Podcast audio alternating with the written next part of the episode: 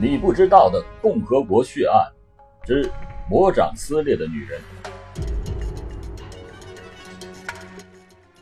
一九九三年的秋天，长春市的女人仿佛遇到了魔鬼，每隔一段时间就有一个女人神秘的失踪了。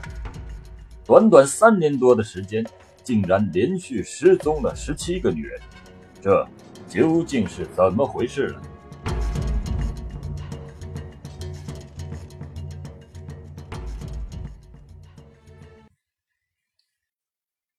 话说，一九九七年端午节的前夜，一个叫做郑喜春的三十出头的女人，跌跌撞撞的推开了长春市某派出所的大门。她无力的倚靠在门框，豆大的汗珠在她的额头上流淌着。她一字一顿的说：“警察，我来报案。”值班民警诧异的问道。你是哪儿的？报啥案呢？女人说：“我我叫郑喜春，我丈夫王伟杀人了。”值班的民警将信将疑的问：“咋回事？你丈夫怎么杀人了？”女人说：“他把女人领到我们家，先把人掐死，再烧掉，杀了好几十人呢。”值班的民警闻到他身上。浑身散发着浓烈的酒味，以为他喝多了说胡话，安慰他说道：“行了，呃，你回家吧，以后少喝点酒。”他表情木然地说：“真的，我不骗你们，我们家的地炉里还有没有烧成灰的女人骨头呢？”值班民警说什么也不相信，还是一个劲儿的安慰他：“回家吧，啊，回家吧。”下回少喝点酒。他没敢回自己的家，在漆黑的深夜中摸索着来到了母亲的家里。看到女儿魂不守舍的样子，母亲焦急地问道：“春儿，你这是咋了？是不是两口子吵架了？”他呐呐地说道：“妈，不是吵架，是他杀人了。”听了这话，母亲吓得脸色煞白，一下子就瘫软在床上。姐姐一把扶住了母亲，对妹妹说：“春儿，你快说说，到底是怎么回事？”这个女人说道：“王伟杀了好些女人，我不想替他瞒下去了。我今天到派出所报案，警察不相信我。”姐姐说：“那咱们赶快打幺幺零报警吧。”姐姐用颤抖的手拨通了幺幺零报警，人家说这事儿啊，还得找当地的派出所。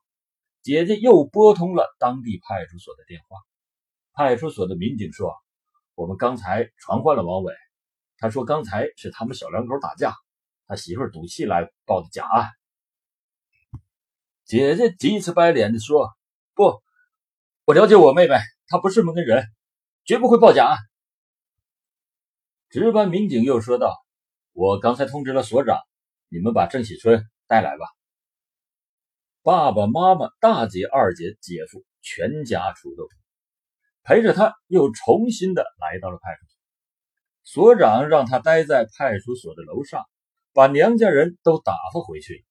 所长说：“你要是害怕回家挨打，今晚呢你就先待在这儿吧。”他赌咒发誓的说：“警察，我真没瞎说，王伟是真杀人了。不信，我带你们上我家去看。”于是，所长领着四个警察跟着他向他的家走去。到了门口，所长示意他去敲门。他战战兢兢地敲响了门。丈夫从门镜里一看是他，马上打开了门，热情地说：“春儿，你可回来了！这么晚了还上街上溜，可别遇到坏人。”所长一看王伟这么疼媳妇儿，松了一口气，打着哈哈说：“王伟，我们走了。”往后可别打媳妇了。王伟的脸上堆满了笑容。谢谢所长，打是亲，骂是爱，我疼媳妇还疼不过来呢，哪舍得真打？我是跟他闹着玩呢。于是所长领着警察转身走了，望着他们的背影，他悲哀的想：警察，警察，我的话你们不信，今晚进地炉烧死的，一准儿就是我了。丈夫转过身对她说：“警察都走了，你在那儿愣着干啥？还不赶快进屋！”她壮着胆子跟丈夫进了门，看到丈夫插上了门销，她吓得一屁股瘫软在地上。刚才出去报案，连惊带吓，慌乱中她把高跟鞋都踢飞了，在外面摔了个跟头，身上要有多埋汰就有多埋汰。她以为丈夫马上会结果了她，谁想啊，他却打来了一盆洗脚水，给她洗起脚来。他一边洗还一边说：“媳妇儿。”你咋这么傻呢？你去报案有你啥好？她忘记了害怕，问到丈夫：“派出所所长是你亲戚吗？”我哪有那样的好亲戚？那你咋跟他说的？他咋就相信你呢？丈夫一边给她洗脚，一边说道：“我就跟他说啊，我媳妇儿精神不正常，看我跟女人来往，他就小心眼儿。谁敢杀人呢？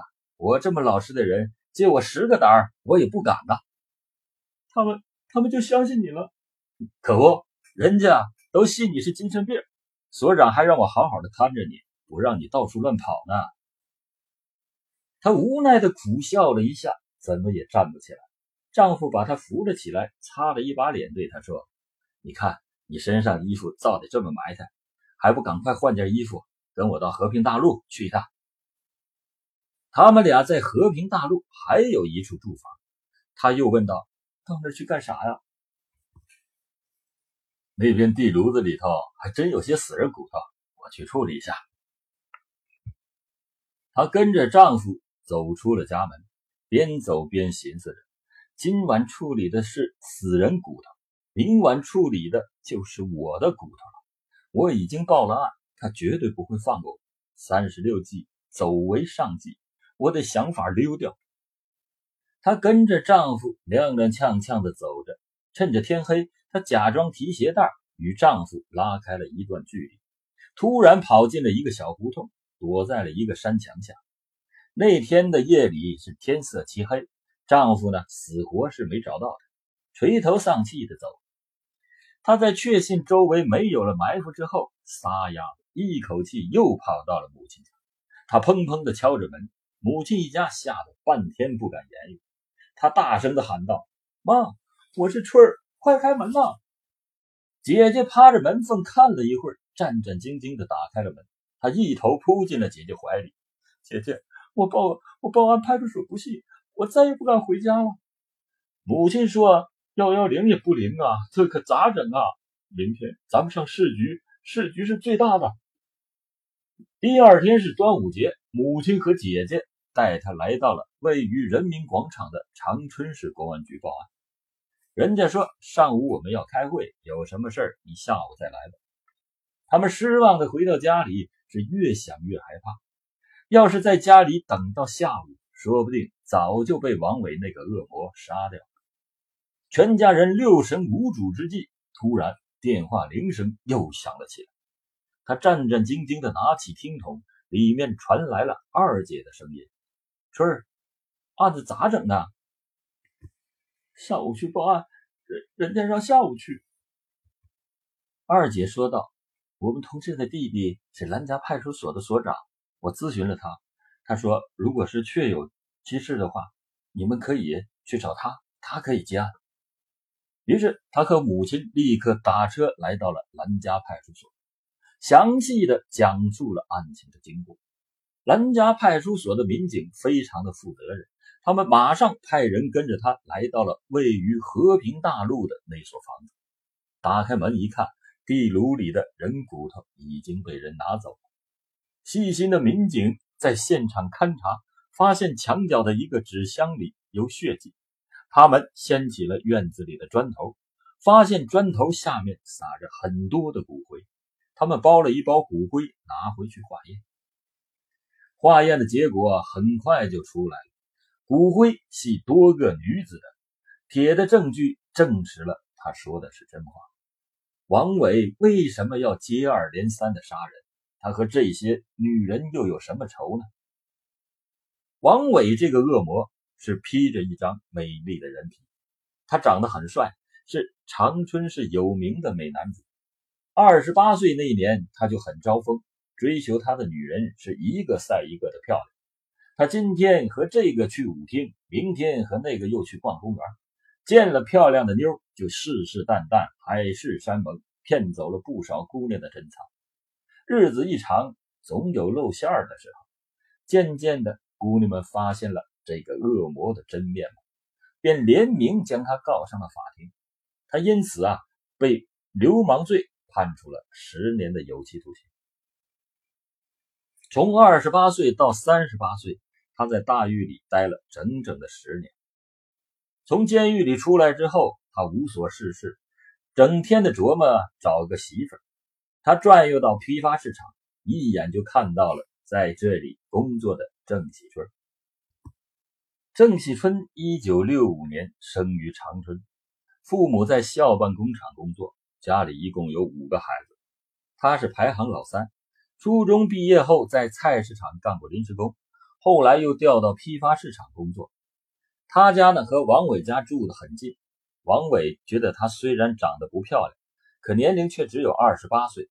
是棵嫩草，他热情地和郑喜春打招呼：“哟，这不是喜春吗？”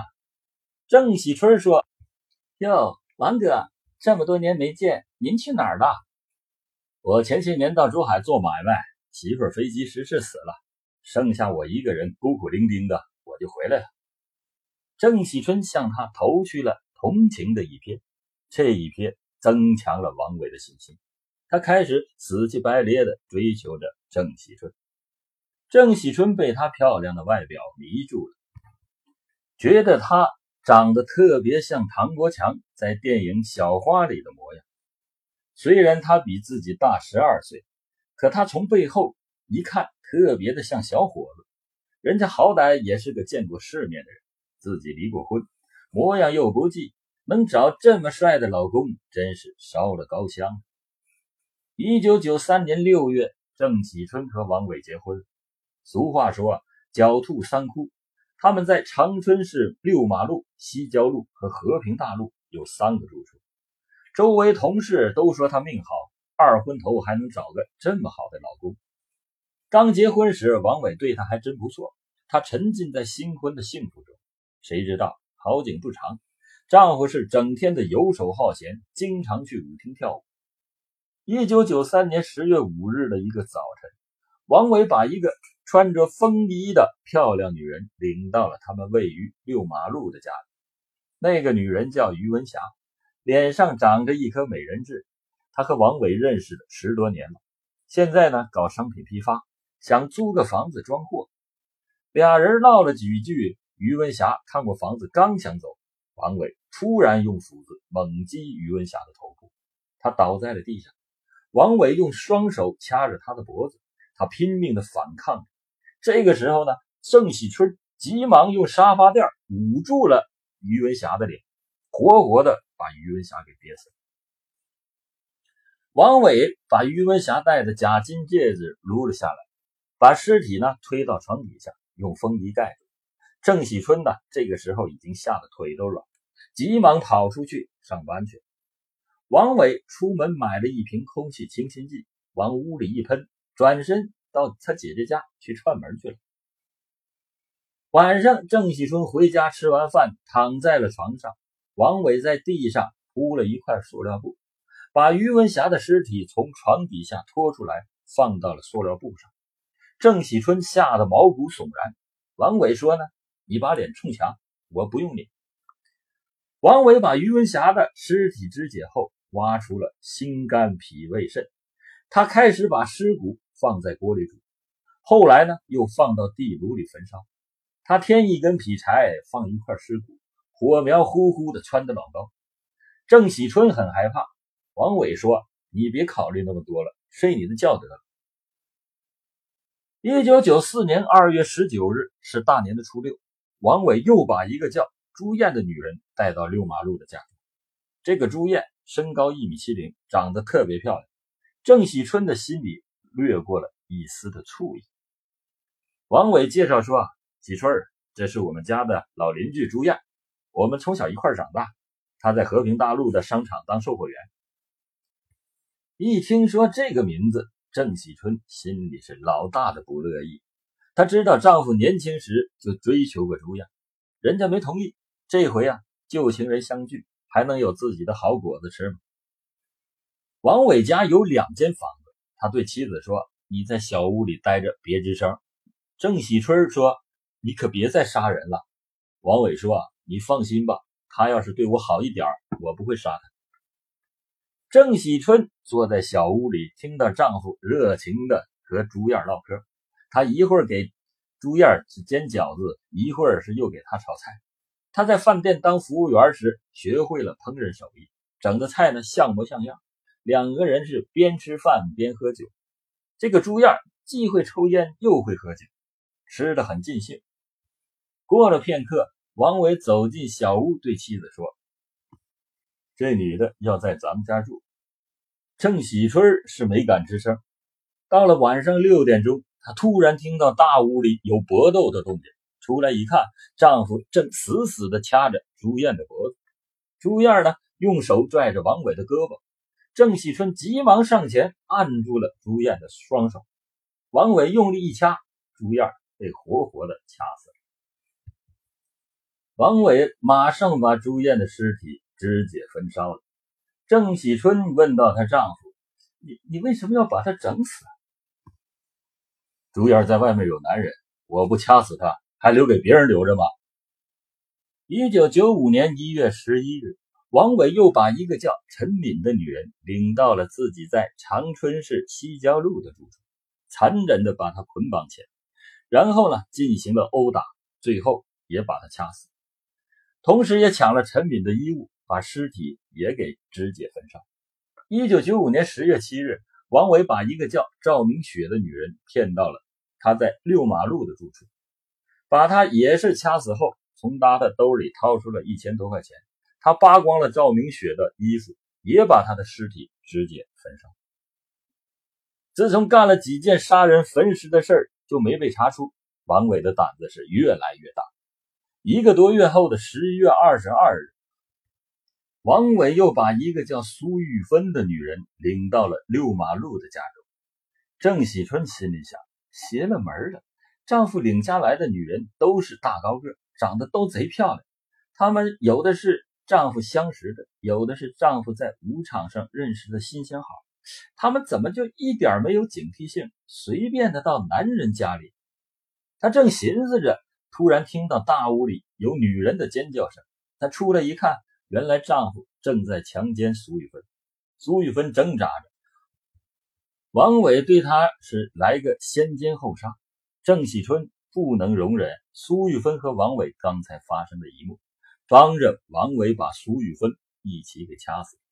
他们扒光了苏玉芬的衣服，俩人一道把苏玉芬肢解焚烧。这回呢，还是没有人发觉。王伟更加的是有恃无恐。一九九六年元旦，王伟又把一个叫高丽的女人骗到了他在长春市西郊路的住处，也是用同样的方法害死了高丽，抢了她的衣物后，把她肢解焚烧。一九九六年二月四日，一个叫王凤的女人跟着王伟来到了他在长春市西郊路的住处，一番温存之后，王凤又步前面几个姐妹的后尘，成了屈死的冤鬼。一九九六年四月五日是清明节，这本来是活人祭奠死人的日子，可是一个叫丽香的女人却跟着王伟来到了他长春市西郊路的住处。王伟这个恶魔在郑喜春的帮助下掐死了丽香，把活人变成了死人。他摘下了丽香的耳环，扒光了她的衣服，从兜里掏出了三百块钱，也把她的尸体肢解焚烧。这一九九六年是王伟魔性大发的一年，狡兔三窟，他的多处住房为他的犯罪提供了便利。他出众的外表像诱饵，把一个一个女人钓到了家中。这一年，他用同样的手段害死了十一个女人。他实施的杀人犯罪中，有的是先将被害人奸淫后掐死，有的是将被害人捆绑起来。进行殴打后掐死，然后呢将尸体肢解焚烧。郑喜春直接参与了杀人犯罪。在犯罪中帮助王伟捂住被害人的头部，按压被害人的肢体，以及分尸运尸，直接参与杀人犯罪，多人多起，抢被害人携带的现金、金银首饰、BB 机、大哥大、衣物等大量的物品。一九九七年五月六日。王伟又把一个叫付杰的女人骗到了西郊路的家中。付杰当时是三十八岁，在长春市的某单位工作。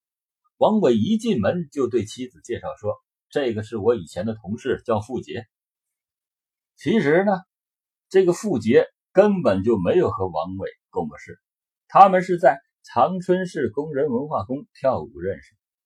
这个王伟长得帅，舞姿又很优美。很快的就迷住了傅杰。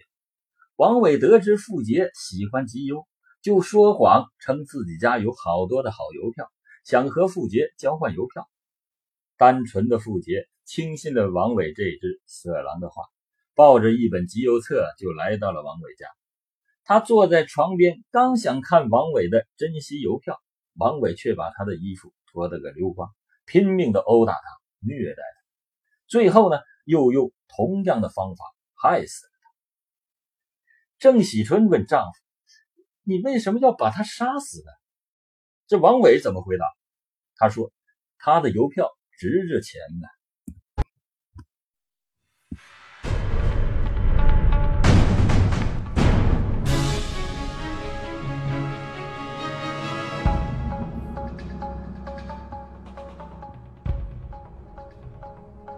欢迎继续收听《你不知道的共和国血案之魔掌撕裂的女人》下。